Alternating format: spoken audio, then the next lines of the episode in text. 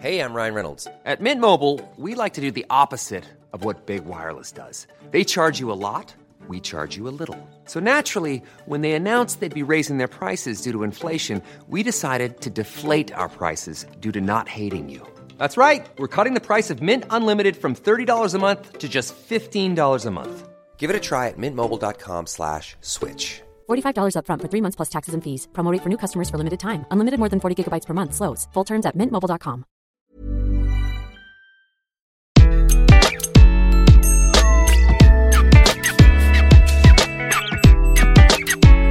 Bonjour, je suis Gaël Châtelain-Berry, bienvenue sur mon podcast Happy Work, le podcast francophone le plus écouté sur le bien-être au travail.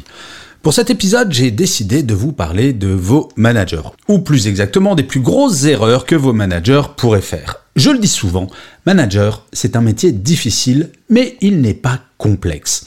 Contradictoire, me direz-vous? En fait, non, pas vraiment. C'est un métier difficile car il suppose une grande dose de responsabilité, du stress parfois, des qualités humaines certaines et une forme d'abnégation qui n'est pas donnée à tout le monde de façon naturelle.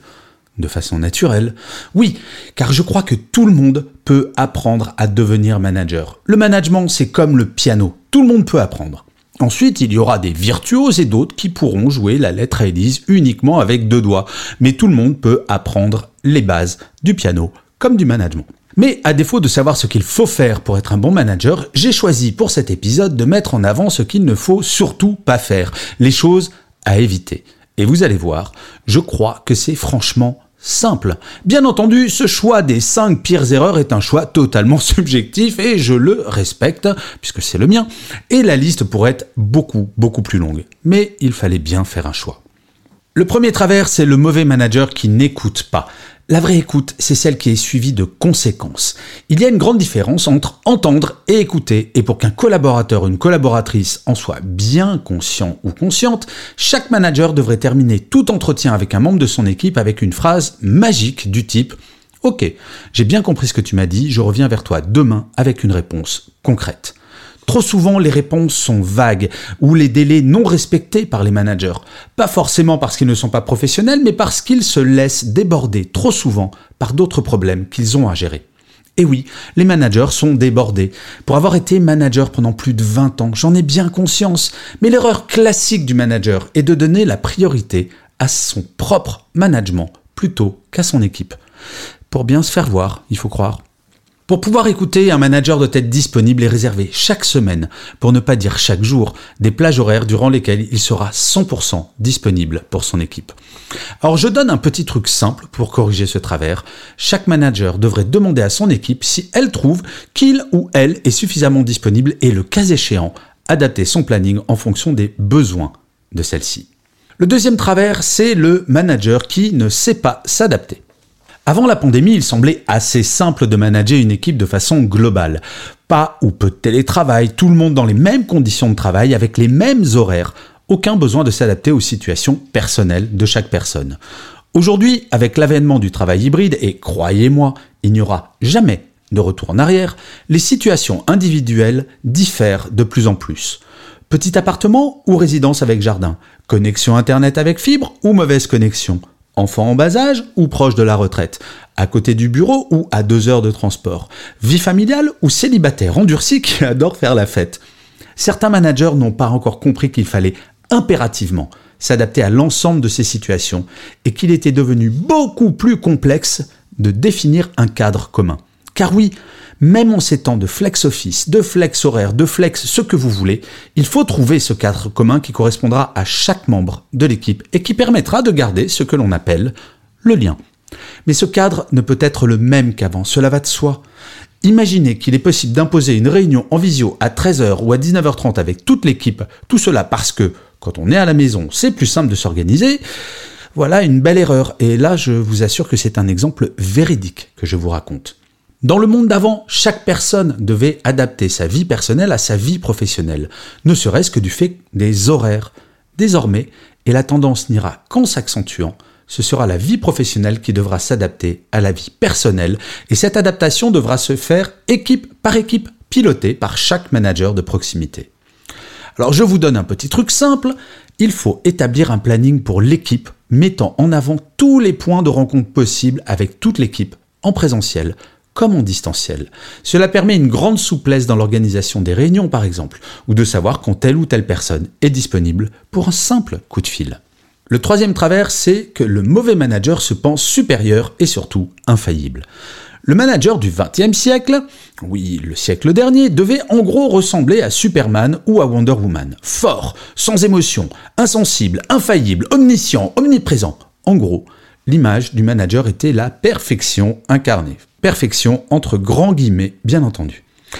Je disais déjà cela avant la pandémie, mais il est certain que cette dernière a imposé une bonne grosse dose de modestie à tout le monde. Et oui, gérer l'imprévisible n'a pas été simple, d'autant plus que les changements imposés ont été violents, radicaux et surtout immédiats.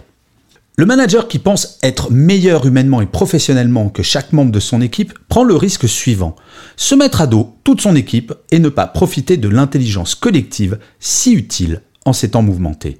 Oui, un manager a le droit de ne pas savoir. Par contre, il ne lui est pas permis de ne pas chercher la réponse. Voilà toute la différence.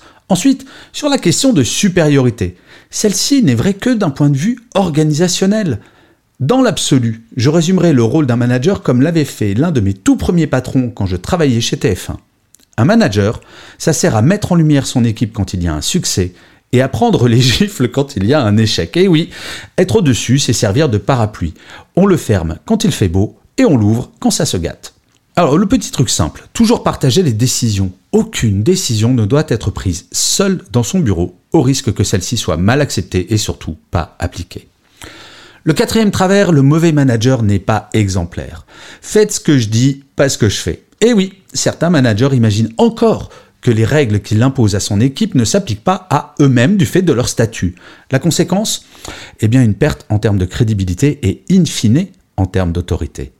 L'exemplarité, cela ne passe pas que par des grandes choses. Par exemple, arriver à l'heure, que ce soit en présentiel ou en distanciel.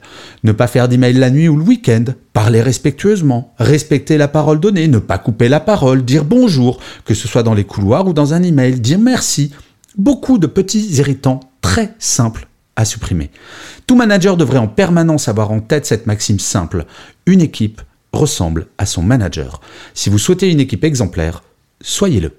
Le petit truc tout simple, faire une réunion avec son équipe pour parler d'exemplarité, définir les règles de vie en commun. En effet, ce qui peut sembler peu important aux yeux de quelqu'un, par exemple arrivé en retard, peut être de toute première importance pour une autre personne. Par exemple, moi, je suis un hystérique de la ponctualité. Et oui, cela fait partie de mes nombreux défauts. Le cinquième et dernier travers, le mauvais manager ne donne pas de sens. Et oui, il est derrière nous le temps où les salariés se satisfaisaient d'un salaire pour justifier le fait d'aller travailler tous les matins.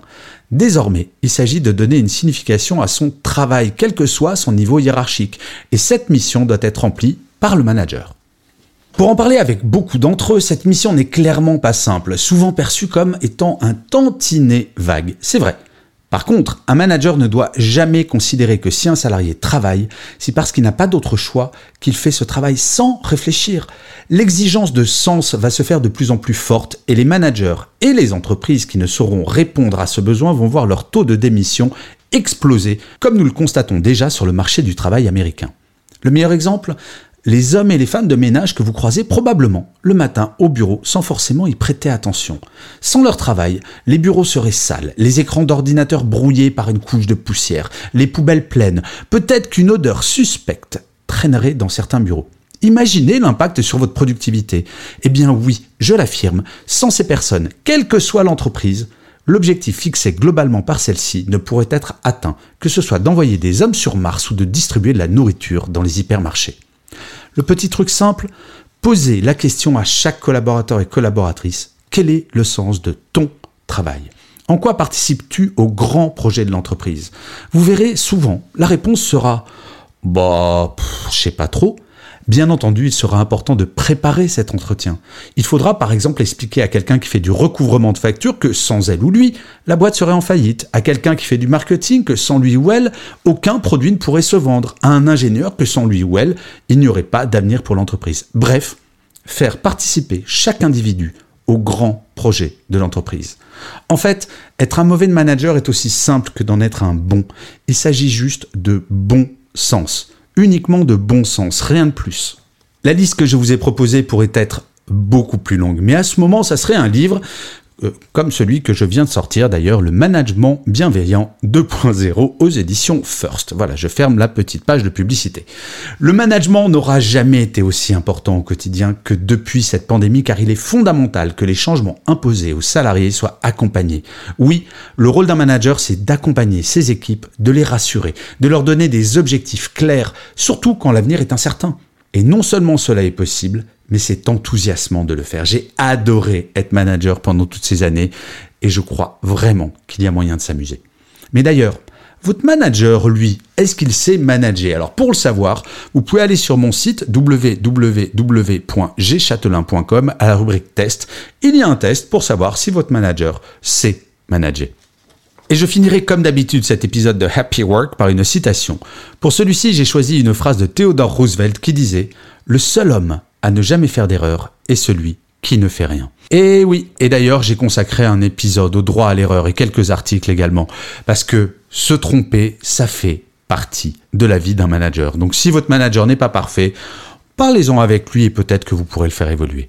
Je vous remercie mille fois d'avoir écouté cet épisode de Happy Work. Je vous dis rendez-vous au prochain et d'ici là, plus que jamais, prenez soin de vous.